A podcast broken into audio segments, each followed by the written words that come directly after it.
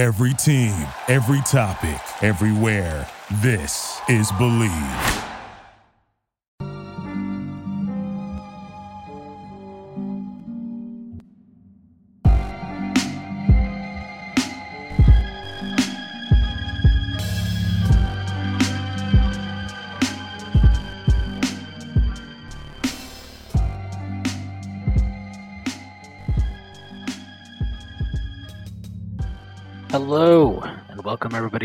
Episode of Pod Strickland. I'm your host, Schwinny Poo, and this is episode 254. I am joined on a chilly Thursday morning by my co host, Prez, that is at Presidente on Twitter. Victory t- Thursday morning. Prez, how are you doing? Yeah, it's pretty much the same down here in DC. Rainy and gloomy and fucking cold. Yeah, yeah, it's like uh, Probably colder up your way though. a little bit, a little bit colder probably. You don't even Um, got that dirty city warmth. You got fucking fresh air, crisp coolness. uh yeah it's it's it's not pleasant up here right now. Um but hey it's almost christmas. So uh let's get excited. And before we get started i have a few announcements to make. The first is the strickland has an instagram. That is right we are on instagram now. Check that out make sure you're following us that is at the strict.land on instagram we are posting all kinds of new content on there so please give us a follow we also have a YouTube channel where you may be watching this right now. If you are, and you haven't already, hit like and then hit subscribe to the channel. Help us get to a thousand. It would help us out a ton. We also have a merchandise store. Check that out. All kinds of fun designs. Uh, if you need something for Christmas, some last minute Christmas shopping, might be it. Might be the move. We also have a Patreon, which I'm sure you've heard before. There are a number of tiers. There's a $6 tier that gets you access to this pod that I host every Friday with Prez. You also get access to the Strickland mailbag that comes out every other week that is hosted by Andrew Steele, aka Doug, aka the Doug Bag. You also get access to the Strickland Discord, where the conversation never stops. Uh, certainly has not stopped during this five game winning streak. I can tell you that much. There are further tiers. There's an non tier that gets you access to Strick and Roll, my solo pod, where I rant and rave about the Knicks even more. You also get access to wonderful weekly articles by Jack Huntley and Matthew Miranda, two of the best in the business. There are further tiers. There's a $15 tier, $30 tier, $50 tier, $100 tier. Those come with a variety of additional benefits like listening in on pod recordings, merchandise discounts, and even potentially co hosting a podcast alongside yours truly one day. Whether you choose to subscribe or not, none of this would be possible without you. So, without further ado, let's get started. Uh, the Knicks won an overtime game yesterday, 128 120 in Chicago against the Bulls of Chicago. Uh, they play again on Friday. I I hate these like back to back games that the NBA is doing. I mean, I get it; it's to cut down on travel, but I don't know. It just feels weird. Um, anyway, it's good to get the first one. It's Uh, different city though, right? No, no, no. it's Oh, oh, it's both in the okay. Yeah, yeah, they've been doing this. Um, uh, it's it's nice to get the first one because it's usually hard to win both, and I feel like you'd rather win the first. That way, you don't have the kind of pressure to win the second one. Better But it's- vibes. Yeah, also better vibes. Also winning five straight is nice. Also not blowing a game that you probably shouldn't have been in position to blow is nice. Uh, we're gonna talk about all that, but like, uh, I just think um, you know, let's. There were a lot of people that were like, "Why is Brunson even playing?" You know, he's he's hurt, and like, I just want to say, like, I get the notion of that, and I get that, like, if he's hurt, like, we don't need to lionize guys for playing through injuries. Like, yes, if you can, and you you know do take one for the team, that's obviously something that is very respectable. But like, we don't we shouldn't lionize that stuff. Guys should take care of their health. Um, but like, they, it's also a contusion, right? So that's really important. Like if it was a a bad ankle sprain or something, then you could genuinely make it much worse. And but like if it's a contusion, that's basically a shitty bruise. Like it's a matter of pain management. Like like if somebody like curb stomped his ankle, it would really suck. But that's pretty much the main risk here. Like and, and I know we saw the the Knicks the Knicks party picture. Shout out to Svi, um, where he was in a where Jalen Brunson was in a boot. But that's really just precautionary to to literally exactly that to make sure like he's not fucking walking around and then you know Julius or Obi accidentally like clip his ankle and uh set set the pain back a large amount but for in game if it's just pain like you can probably deal with it it's not you know it's not that serious to me Yeah, and, and I also just think like, look, we're we're not doctors. Even if you are a doctor, you don't have access to the fucking actual medical information on his specific case. Um, if the medical staff is clearing him and he feels fine, I don't really know what you're supposed to do about that, and I don't really get the point of complaining about it. And you know what? As somebody who like puts a lot on Thibs, I can't. I don't know how you put this on Thibs at all. Like he's not a fucking doctor. He like, he, and I, he's I've probably yet not involved in the decision making right and i and i also have like never seen him with the Knicks anyway like i don't know i i think he's been pretty good about if guys are out they're out like injured and he's not Mhm. rushing guys back um you know we've seen cases of this every year. And like yes some guys will come back and play through an injury. Some guys aren't great at that. Like it's just case by case right? Like there's the kobe's of the world who would play through like anything uh and then there are guys who just can't function the same way. So like it is what it is. I just don't I don't really like complaining about this stuff because if Brunson says he's fine and the doctors are saying he's fine, then you know, like I don't really know what we're supposed to complain about. Like it just feels a little I don't want to say disingenuous, but just like not fair. I don't know. It, it just doesn't feel like it makes any sense to complain about that. And look, like he started off pretty poorly yesterday. And I'm sure that if he had shot poorly, that would have been like, oh, see, told you you should have that. But guess what? He didn't. Played a pretty good game. Pretty awesome. Uh, Jalen Brunson, very good basketball player. Enjoy watching him play. Enjoy enjoyed watching the offense run through him in overtime. Uh, Before we get to before we get to that, I actually like how was the first half because I, I actually missed it. Um, I got home at halftime from some stuff, Oh yeah, some stuff. some stuff. Fucking drug deals over here. Um, it was fine. Confirm nor deny. it was fine. It was like they. I didn't love like. I'll, all right, I'll put it this way: people are gonna think, and, and I'm sure that people listening to be like, "Oh my god, you're so hard on Julius." I don't know if this is a Julius thing. I think this is actually like kind of like a Thibs thing and general process thing. But like, he was really good in the first half. He made a lot of shots. Um, got to the free throw line a bunch. I didn't love the process. I thought, like, go watch the first two threes he made. They're good, assisted, clean catch and shoot looks, decisive. Um, and then watch the next two where he's like indulging in, you know, off the dribble step back threes and shit. And it's like, I mean, it's it's really simple for me. When Julius keeps it simple, he's really good. When he plays like he's 6'9", 250, brick shit house and just gets to his spot decisively, one, nobody can stop him from getting to his spots decisively. And two, good things usually happen.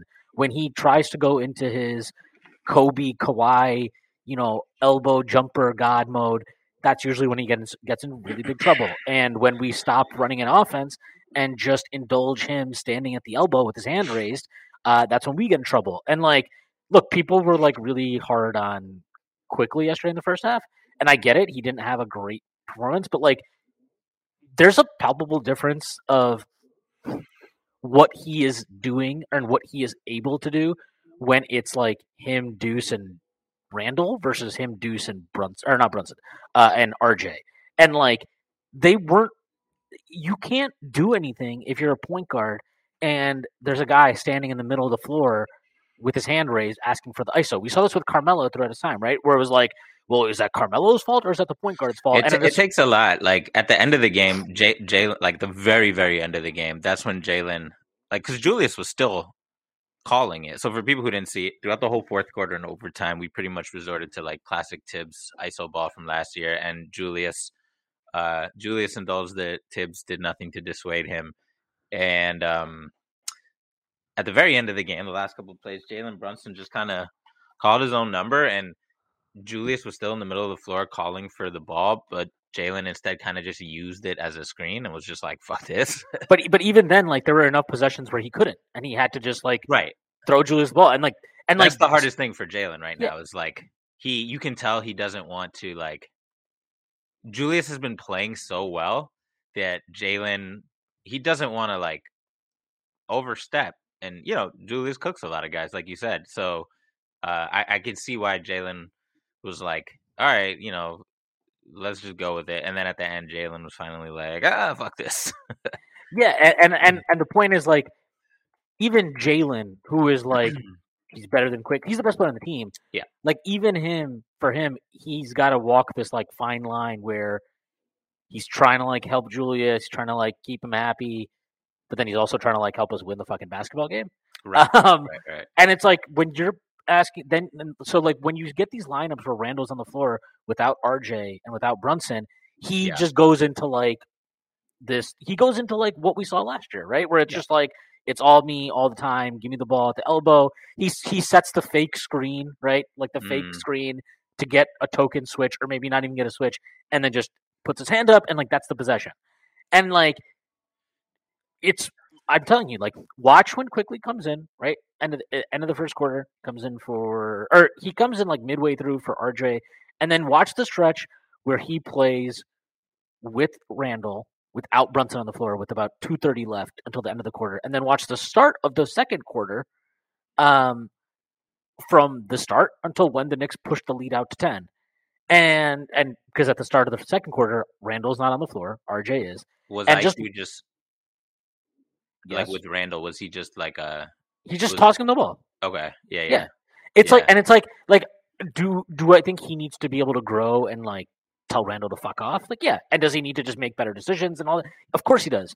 But like, it's really hard to just like make good decisions when you feel restricted in that way. And I don't want to turn this into a Quickley thing because he's not even like one of the five most important players from yesterday's game or anything. But like, I just I watch stuff like that, and it's like to me that's not about Quickley. That's not about you know Deuce. It's not about any of these guys. It's like this is the stuff that hurts you.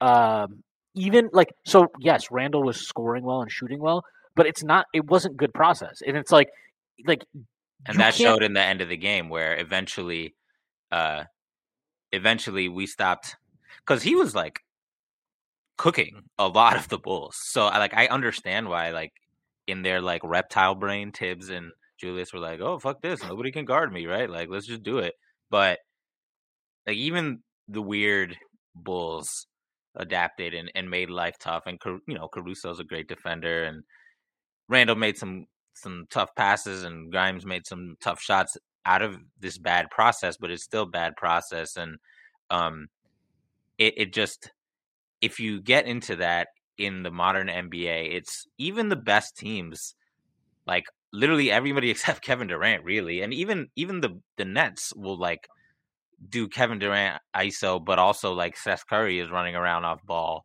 and scaring people to death. So like you you gotta you, you it's just not enough. And the thing that's the toughest for me is like we know that despite their success right now, uh Julius he I don't want to say he doesn't care what Thibs says, but like it, them being on the same page lately has been more like broken clock twice a day kind of Well, thing than it and I- has been like synergy.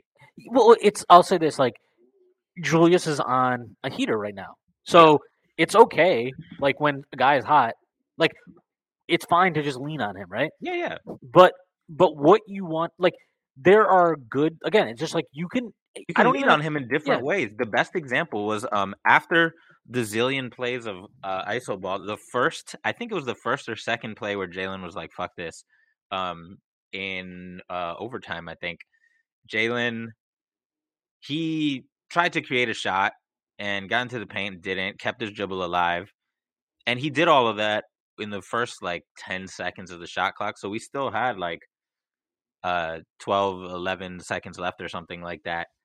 And then by that time like the bulls had been moved around the court and randle was able to call for the ball not between the free throw line and the three point line but between the charge circle and the free throw line. And jb was like all right let's give you the ball. And i mean if you give randle the ball there then against this Bulls team, like RIP, like it's it's a wrap for them. Like he's gonna score or get fouled. So, like, there's ways you can still satisfy Randle's like, you know, I'm on a heater. Let me get the fucking ball, and I'm the man right now. And even isolation basketball that Thibs likes in the crunch, but you don't do it outright in a predictable way with no action. And and that's really how how ISO superstars cook these days. Like occasionally, yeah, once at the end of the game, you might see true everybody standing still one on one, but like most crunch time, that's not really how it goes. But I don't, barring JB just taking the reins and just doing that shit, like I don't see how this Knicks team can systematically do that because A, I don't think Thibs cares much for that. And B, even if he did, uh, I don't think Randle cares what Thibs thinks for the most part in in that respect. So I just don't see how they would break through that. So what you get is a situation where at the end of game, it's really going to be throughout the season and you know maybe the playoffs if we're in there, which hopefully we we are. That Brunson has a lot of pressure to just to just really like he like it shouldn't be on him to create the system by which the Knicks play in crunch time. He's the best player in the point guard, yes, but like there should be buy-in from Randle and Thibs to play the right way at the end of the game, even if you're going to lean on Julius heavily. But there's not, and I, I just, I, I fear we're we're in store for a lot more of this. yeah, I mean, look, I clipped a, I clipped the play. I clipped the play yesterday. They ran. There are four straight possessions. Okay, they run three of them through Brunson. One of them is, you know, he gets he hits mm-hmm. RJ on a cut for a layup. Next one, he hits Randle for a wide open three, which he misses. Which again, he missed that three. I'm not going to kill him for that. It's a great shot. It's a wide open three, top of the key. He took it, no hesitation. I got zero issue with that. Keep shooting at Julius. Good job. Third one hits Grimes for an open three, cans it. Fourth possession down. Okay, this is like I think it was. I want to say it was uh 109, 105 at that point.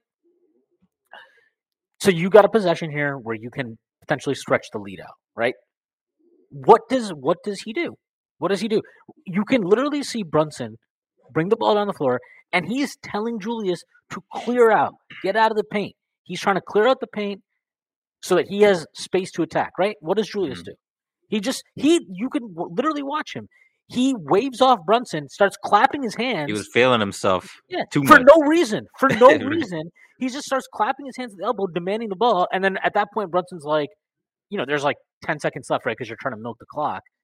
And so Brunson just runs the token pick and then he sets him up. And our, Randle, of course, like shoves off Caruso on a shot attempt. And it's like, these are just, it's just, it doesn't matter to me who it is. Is that Randle hijacking the offense or is that Thibs calling that play for him? It doesn't really matter. The fact of the matter is, like, if you can't control that as a coach, that's a really big problem. Right, right, exactly. Like it, this, this is what it comes down to. Like, even if it is Randle, like we can't just hand wave away the fact that we were able to hand wave away the fact that Randle is out on Thibs despite our because we were playing well and whatever and it was working, but like that's just gonna rear its head like in some you know and it'll probably be versus better teams than the bulls with a lot more talent so um like it's like it's on the coach it, like that's just one of the things that's on the coach. I know Thibs has done a lot of things well particularly with changing up the rotation lately but like they're still this is the thing with a coach like him like you have lots of low hanging fruit you can improve and still have a whole lot to go before you hit like the the level that many coaches around the league hit, which is just like, okay, your players listen to you, your rotation is reasonable, and your offense is modern. Like right, and and to to his credit, like I don't, I wouldn't say the offense is modern, but the shot distribution is. Okay, the shot so distribution is yeah. Right. So so that's credit to him. I think he's finally landed on a rotation that serves our purposes both in the short and long term. So yeah, yeah. credit to him for that. But like this stuff, like there's still process stuff he's leading on the table, and I think it's like, and here here's where it is, right? So if you want to apportion blame or you know responsibility or whatever the fuck, it's on Randle to not hijack the offense and run sets Mhm. and when Brunson's calling for a play to like honor that, especially in the situation that was when like and he did he did not have it going in the fourth quarter, which is like Yeah. fine. Like you don't have it going in the fourth quarter, no big deal. Brunson does let him cook. Okay, that that is on Randle. What is on Thibs is to get Randle to buy in. Okay, and then this is on the front office where it's like if Randle will not listen to Thibs, will not buy into Thibs entirely, right? Especially in these situations, very specific situations, and these are the situations that you've won. This is why you brought Brunson in, right? This is why you brought Brunson in was to presumably help with these end of game situations, crunch time situations, help make Julius's life easier, help make Thibs' life easier. And two, like if you are sticking with Thibs and that's your guy, then you have a decision to ultimately make. That's probably not going to happen right now. I don't know when it would happen. Maybe it will never happen. But you can't have one of your top players basically go rogue at the end of games. And if he's it's so it's either he's not listening to the coach or that's what the coach wants to do. Either way, it's a problem. It's on them to figure that out and address it. And if they if they try to keep if they keep ignoring it, then we might have. I think we're gonna have a good season. I think this season's gonna end up with the Knicks in a playoff spot at some point. But, but, we're like- leaving wins on the table, Well, same as last and- year. and it's not just leaving wins on the table. It's also that doesn't like you can have a good season and still have problems that are going to become bigger problems down the line. And that's a situation where like when you're going from the season we had last year to okay, we just want to make the playoffs, we can have good vibes and be happy and all that stuff and like this can be a successful season. But guess what? After you do that, your goal next year would be to improve, right? To be better. If you still have this issue that comes up where end of game stuff is like it's not just like it's not just that it's really kind of crappy, but that they're also not on the same page. You are asking for trouble down the line. So like it's just something that if you're the front office, even if you are not going to make a move with Julius during the season, and I don't think they will at this point, especially with Obi out now, you have to be cognizant of this and monitor this over the course of the year. And that's not to say like let's be like, to to credit Julius, uh, he has shown that he's willing to defer to Brunson at times. So like Yeah. may, this is this is arguably and maybe is part of the process of like him Mhm. re-engineering his game to play off of Brunson. And to that point, like even yesterday in a game where I didn't love Randle's process a lot, there were there were stretches and, and periods of play and, and you know individual moments where like he really played off Brunson well. And like because they always that- play each other Yeah. well. It's just figuring out like when to do it and how to do it. Like, I, and this is what I was getting at before. Like, I- don't think non ISO ball and playing through Randle are mutually exclusive. Like Brunson can initiate the offense, do his thing, run sets, get movement, and still get the ball to Julius. It it's just later in the shot clock, and later in the shot clock's better for Julius because, as we know, he he's at his best when he is making quick decisions. And I mean, you don't want it too late on the shot clock, like five seconds left. But if there's ten seconds, he had he always has a little more urgency to make a move and and not uh, hesitate too much in his decision making. So I I really think that's when we're we're at our best, and a lot of the times when Julius is at his best, because if if he's making quick decisions, like you said, it's very hard for most most defenders to stop him, and and he still like he can still make all the same kind of like drive and kick passes.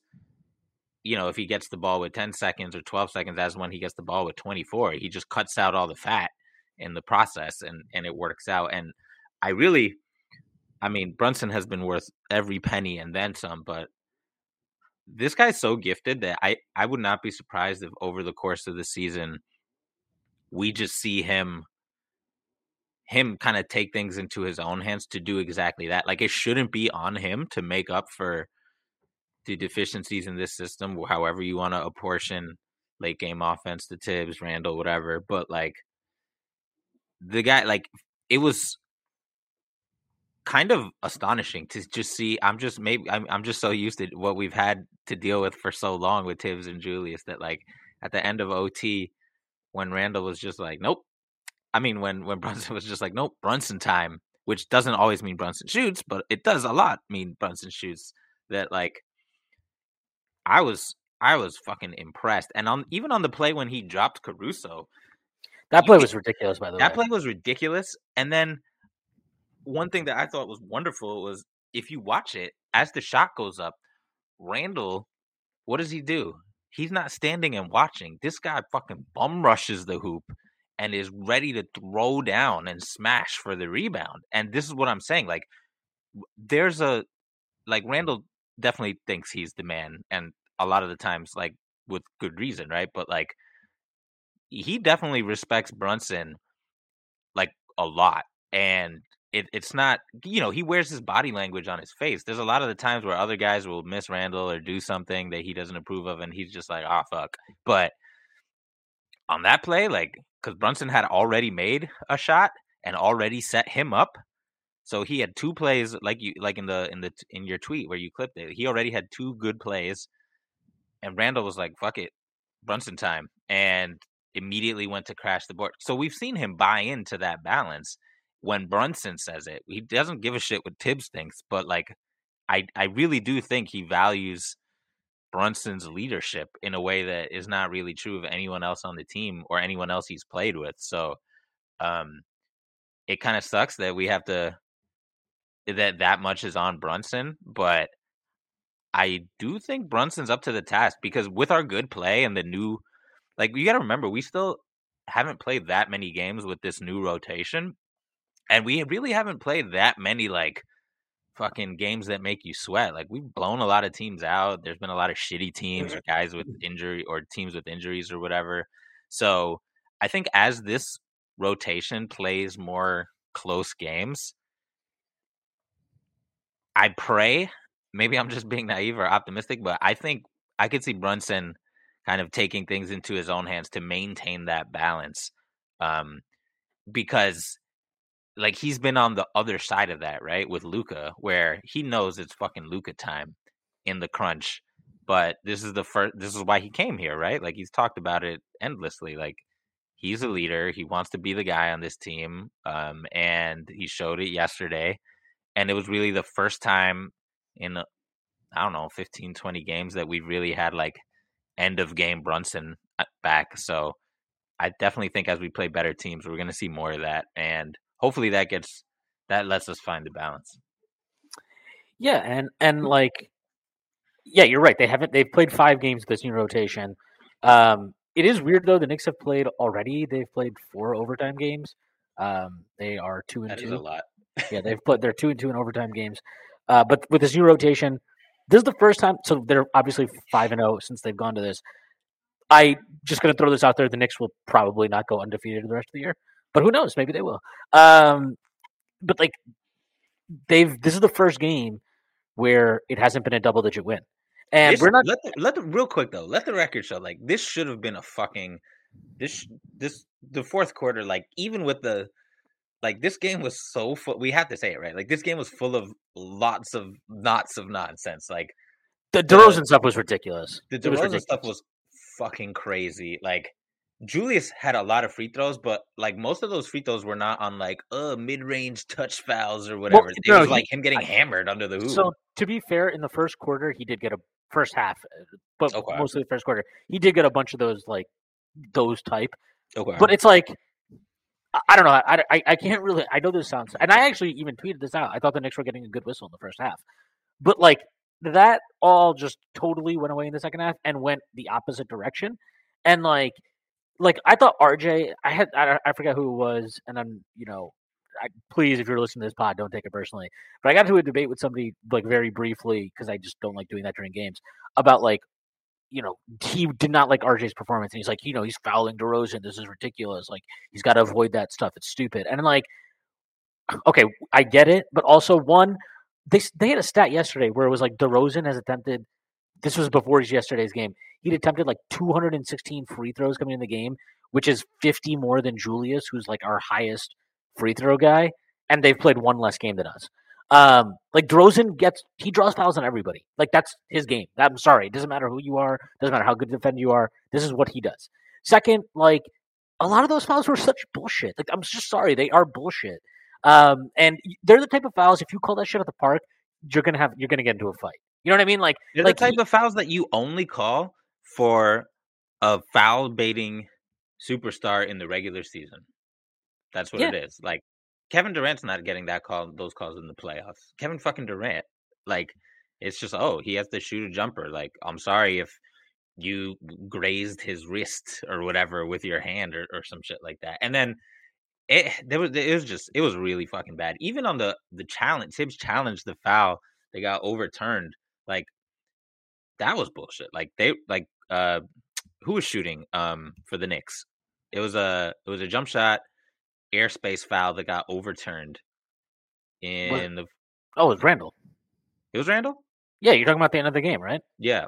Yeah, that was Randle. He like had shot this fade away from the. And to be honest, like I had no problem with them overturning that, but it's like you got to be consistent then, right? Like if you're not going to call that, and I'm again, I'm fine with not calling that, and I actually like I literally did not have a pro- not have a problem with it.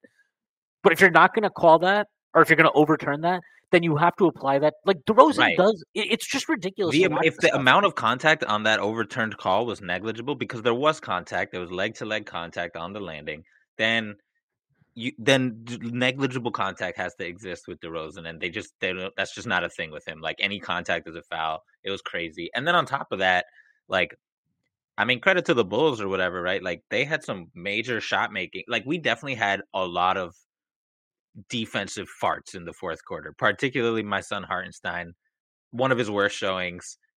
But like on the perimeter, Caruso was hitting like a snatch back, step back, long two.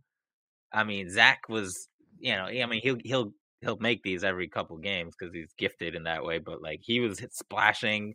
Coby White hit like a thirty footer, and I was just like, all right, all these fucking free throws, and now everybody on the Bulls is fucking channeling the spirit of Michael Jordan. Like, like there's a lot of timelines where this game doesn't go to overtime, and this is just another like eight, nine, ten point win. So I I I know like press press Strange over here. I know exactly, exactly. but I'm. Th- this is why I was, even though the process was ugly, it was still so satisfying because, like, they just, yeah, the Knicks brought some of that bullshit on themselves, but there was also some external bullshit, and they still managed to pull away with it, even though it wasn't pretty. Um, and that's a, you know, that's a credit to them. That's why you saw the guys tweeting after the game, like celebrating Mitch and Grimes and shit. Well, like I also think like so there's so they've won. You know, look, th- these are the games since they made the rotation change, right? Okay, I'm just gonna read it off real quick. Cleveland at home, 92. All these were at home except for the Hornets game and now the Bulls game. Cleveland 92-81, Knicks win. Hawks 113-89. Hornets 121-102. Kings 112-99. This is the first game where they had to get in the muck and they had to like grind it out the end of a game and they had to find a way to win and DeRozan's going to the line every single time, and they were dealing with a lot of shit, right? Like, and I know the Kings game was weird, right? Because Brunson goes out and Randle gets ejected, so like you're dealing with shit there, but it never got into that dicey, like, you know, fucking hold on to your butts kind of time, right? It was just like they just kind of defended their way and kept that at arm's length. Mhm, But mhm. yesterday was a game they had to. The defense wasn't great yesterday, and I don't think it was because the defense itself was like bad necessarily, but it was Chicago made a lot of shots, and Chicago they did a pretty decent job of producing shots. Like you can you can have more like it's not eh, right exactly that's a good way to put it like yesterday they didn't it wasn't defensive lapses every time down the court but it was enough defensive lapses that combined with the insane whistle and great shot making that you know like this is one of those make or miss league kind of games where you know if the other team is shooting like that and drawing fouls like that your margin for error on defense is less so it wasn't it was this was not anywhere near the worst defensive games of this next season.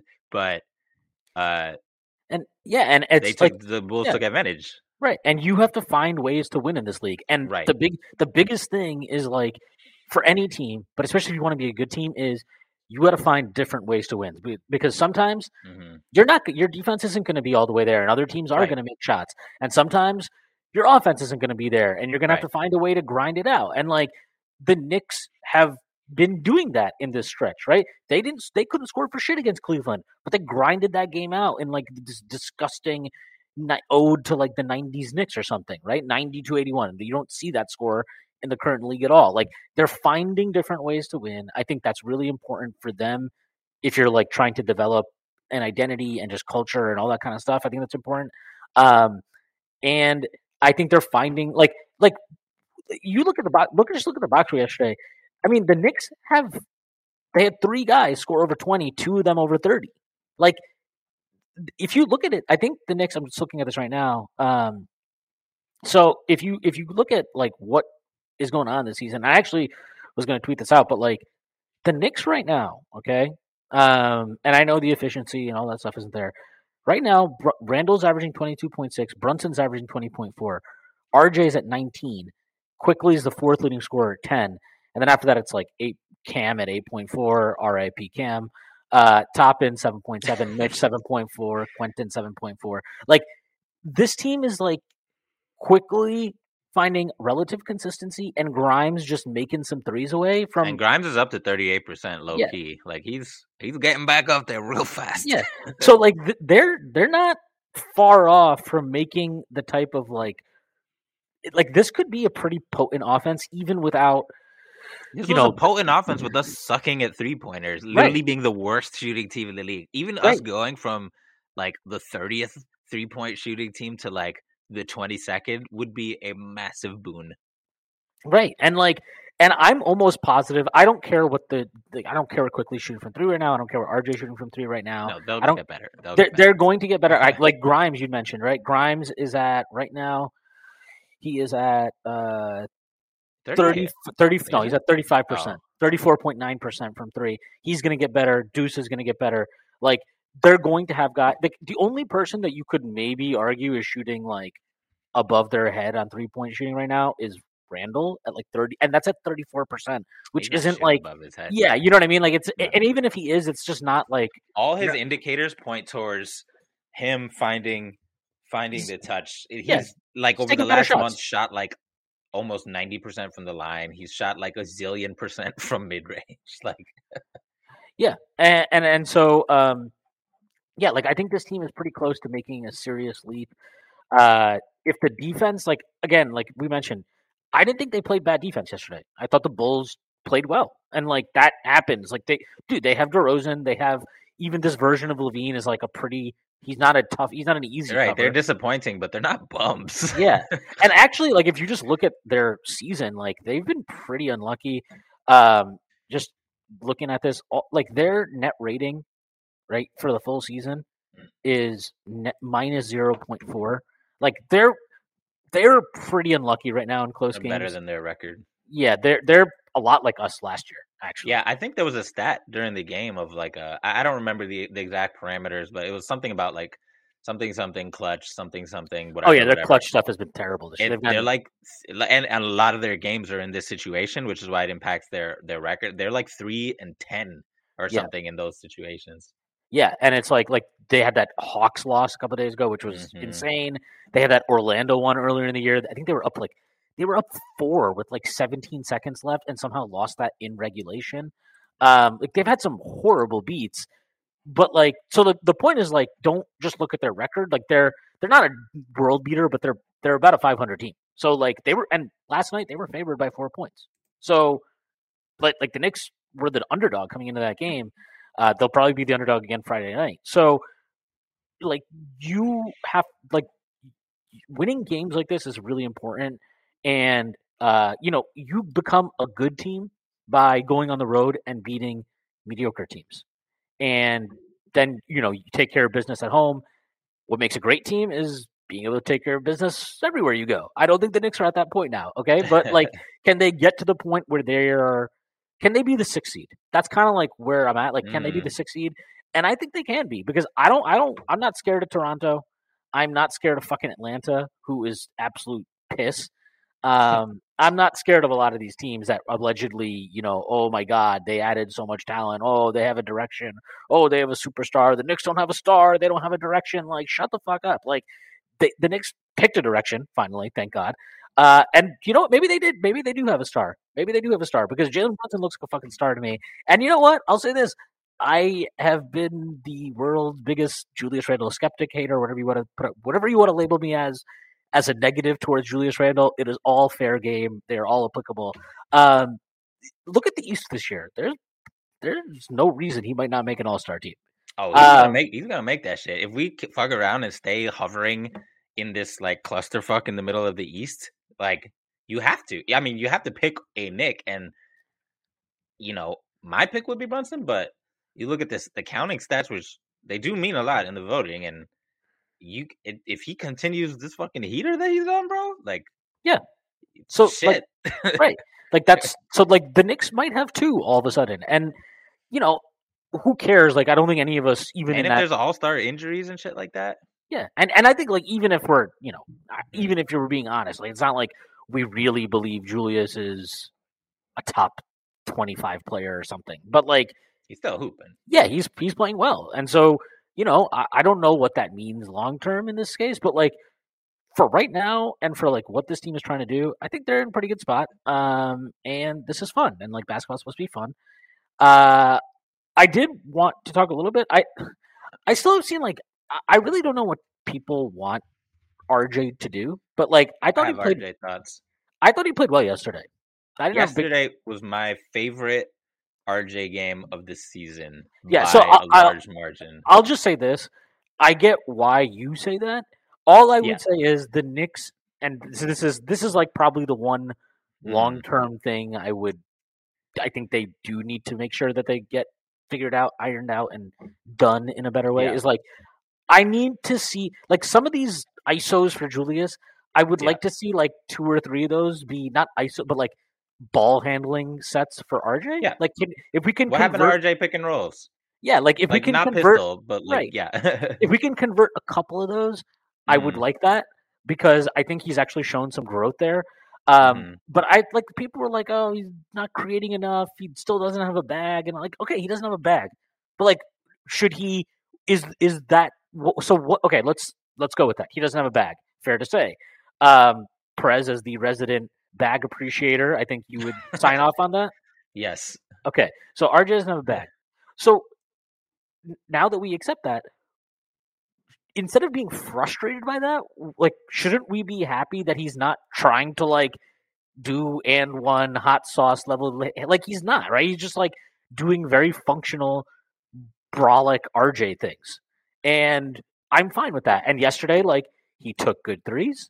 He slashed when he should slash. He had that sequence at the end of the fourth where he got stuffed a couple times, but I didn't mind that because he's he went to the rim hard. Those were not like his bullshit soft like "Uh, I'm trying to like finesse this layup around. No, he went in hard. It, it got stuffed a couple times. It happens. And and you know what?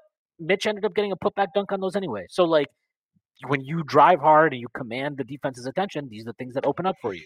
Um, and I thought, and he didn't, he he did not force much at all yesterday. I think he might have had one Mm-mm. turnover that you could call a force, but like other than that, I thought he played pretty well. I thought his offensive foul that pushed off on DeRozan was ludicrous. Yeah, that was Um, bullshit. That was absolutely ridiculous. I was especially- watching without volume and I, I was literally confused. I was like, I don't I don't understand the call. Like what, Do you watch without volume when you're like with your wife or something?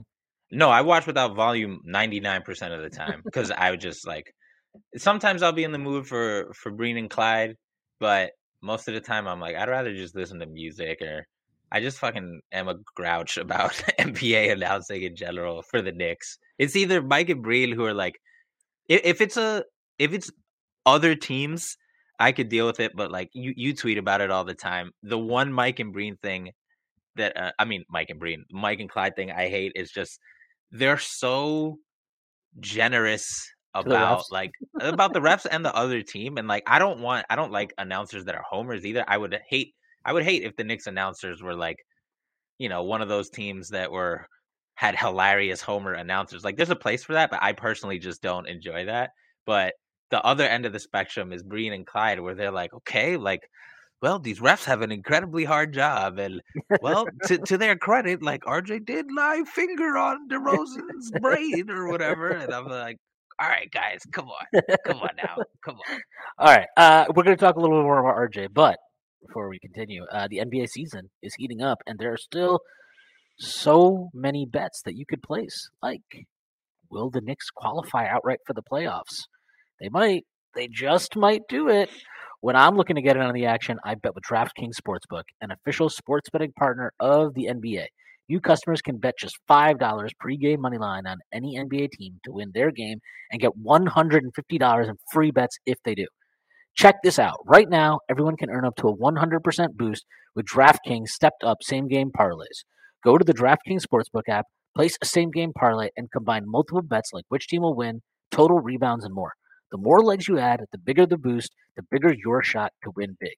Download the app now, sign up with code TBPN, place a $5 pregame moneyline bet on any NBA team to win their game, and get $150 in free bets if they do. That's code TBPN only at DraftKings Sportsbook. Minimum age and eligibility restrictions apply. See show notes for details. Um, real quick before you talk about why yesterday's game was your favorite RJ game, which I'm gonna definitely was not my favorite RJ game, but I don't hate that. Uh, he Not over his, much to pick from this year. uh, over his last 11 games, RJ is averaging one second. Let me pull it up because I did not have this prepared because that's how we do this on this podcast. We don't prepare things. Go Uh, dome, haters. Yes, we're freestyling all the time. So this is from that road OKC game until obviously last night's game. So that's an 11 game sample. He's averaging now 20 and a half points per game, 6.7 rebounds, three assists, uh, 44.2% from the field, 37.9% from three on 5.3 attempts per game, 81.3% from the line. Uh, if you want the uh, the fancy schmancy advanced efficiency numbers, uh, RJ over that sample is averaging. Uh, he's doing all that on 56 and a half true shooting. Uh, this is like uh like look, we got to see it for more. But as I have pointed out previously, and as I've mentioned to you, um, aside from that weirdo five game slump, which like uh, we can defer differ on, you know, how sick was he? Is that an excuse? I don't like. I can excuse the shooting during that stretch. I think the process was so bad that like you have to blame him for that stuff. But like the shooting, I can just be like, okay, he was sick. Um, but the first 12 games of the season, he was at 54 true shooting. Last 11, 56 and a half shooting. Average that out. I know it doesn't exactly work that way. I'm not going to do the math right now. Uh, that's about like, you know, talking about like a 55, 55 and a half true shooting for RJ over 23 games of the season. Um, you know, is that perfect? Is that great? Is that the most ideal thing that's ever happened? No, but that's a pretty significant leap. And people got to understand this and stop bitching about it all the time. You're not you didn't pay RJ to be an all-star. And you like and to be fair, I sh- you can say the same thing to me. You didn't pay Julius Randle to be an all-star. That's not the contract he's on. You didn't pay Brunson to be an all-star. These are guys are not making all-star, all-NBA superstar money. They're getting paid to be solid NBA starters. And right now, like I think you can argue for sure that Randle and Brunson are, and I think RJ is pretty much there. I think he's pretty much there, even given the defensive stuff that me and you have talked about endlessly, and the inconsistency at times offensively. Like he's getting pretty good. He's getting to a pretty solid level, and let's see where the the efficiency stuff is at the end of the year. But the way he's trending, like it looks like it looks like finally, maybe potentially he's making a significant leap, and that significant leap is because he's shooting better from two point range and the free throw line, which is nice. Yeah, his um even through the worst parts of the season for him, his uh you know, he still has definitely his fair share of moments where I'm like, are your hand do you have no feelings in your hands when you go up for this Mhm. layup? But like he also uh um, you know, the the fadeaway floaters are, are no are really no longer a thing. Like He did take one reason- yesterday. It was very funny. okay, they're mostly not a thing. Most of the time now when we talk about good God, RJ, where is your touch? It's layups, right? And that sounds like a boring difference, but it matters a lot because if you take more layups and less floaters, it's your efficiency is going to go up. And then when he does take floaters, like I've said it, he's he's come to rely on these like the ball, these floaters where like the ball barely gets over the rim, um, which is way different than IQ floaters, much less like Derrick Rose moonball floaters. Um, but he, you know, those those short low altitude floaters, they go in for him um, at a respectable clip. Like if you look at his his uh, I, I pulled his floater numbers on Instat the other day, and he was forty five percent, which is not just good; it's exceptional. Actually, it's not like top of the league, crazy Chris Paul, Halliburton in IQ style, where it's like, well, I don't know what IQ's at this year, but like those guys will shoot at like fifty percent or whatever. Um, but whatever, it's it, it's good percentage and decent volume. So you know the two point improvement, even through all the shittiness, we saw that coming. And then now, um, I mean, we'll see what happens. But like one thing that I think I've learned this year and last year, um, both from the NBA and from some uh, draft prospects, is I think I've always underestimated. This is gonna sound stupid, and listeners might be like, "Yo, yeah, no shit, Prez, you fucking idiot." But like, if for whatever reason, whether it's injury, you put on too much weight, you're sick with COVID, a combination of different things, like it can take a really long time to get your legs under you, particularly if you're not like an elite athlete. Um, like we saw it with Mitch. I mean, Mitch was an elite athlete, but that's back when he was like young and skinny. Like now, Mitch, he's a good athlete for a center, but I don't think anybody would call him you know, an elite athlete. He's not like Jalen Duren level or anything like that. Um, and he's a big dude. So like it took him many games to, you know, he put on too much weight after injury. And this year with RJ, you're kind of seeing the same thing. And it's only been two games of him moving well. And I'm gonna try to pull some clips for Twitter, but like yesterday, just watching the game on offense and defense, there were just several plays where he just went fast and i was like oh that's interesting and the first one was that weak side block he had the other day um oh against sacramento was, yeah when he was playing the four hmm. and and at the time i had kind of chalked it up to like okay rj at the four is going to be like around the rim more and good for him like great block like i love to see it it was the third or fourth block of the year you got another one versus the bulls um but it wasn't even that it was like just random like sprints around the court with and without the ball where I was just like, oh my God, like I mean, he's not he didn't look like Zach LaVine burst out there, but compared to slowpoke RJ that we were used to, it was kind of it jumped off the screen for me. And even on his jump shots, um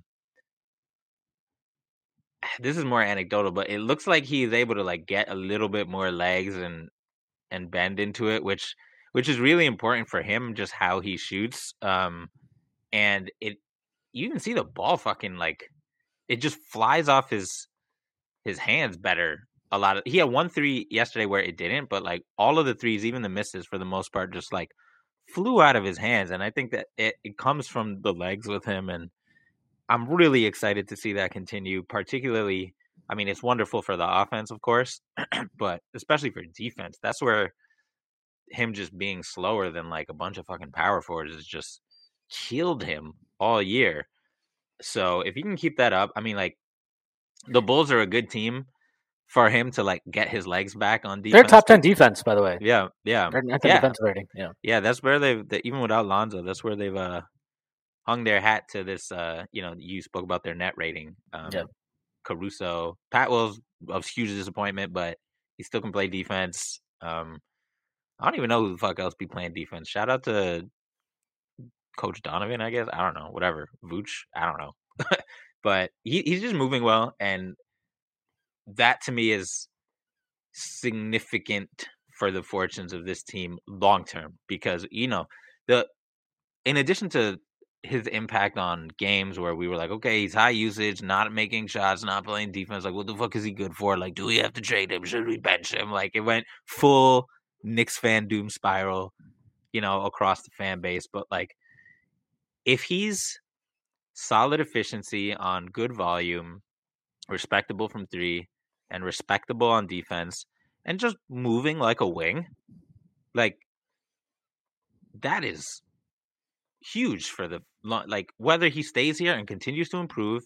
You know, it sounds corny, but this fucking guy's only 22. Like he he's still got plenty of improvement left in the tank, right? Like I know we love comparing him to like OG Anunoby. This motherfucker's like four years younger than OG Anunoby, all right? Like, or something like that, three or four years. So, for his improvement, for the wins now, what for him as a trade piece down the line, should that ever be a thing that they need to do, like it just gives us so much more options and his game is just so based in physicality that he needs to move well. So like at first I was like the, my favorite thing about this game was how RJ Barrett moves. But after the Jalen Brunson crossover, I can no longer say that. The Brunson crossover was the greatest thing I've ever seen in my life. My soul left my body. And it what... being on Caruso for oh a variety God. of reasons was really good. By the way, uh, I know the Knicks are apparently looking for some kind of veteran help. I would not mind adding Alex Caruso to the mix. Just throwing that out there. Oh man, the Bulls would have to really shut it down, though. I mean, I think the Bulls should really shut it down.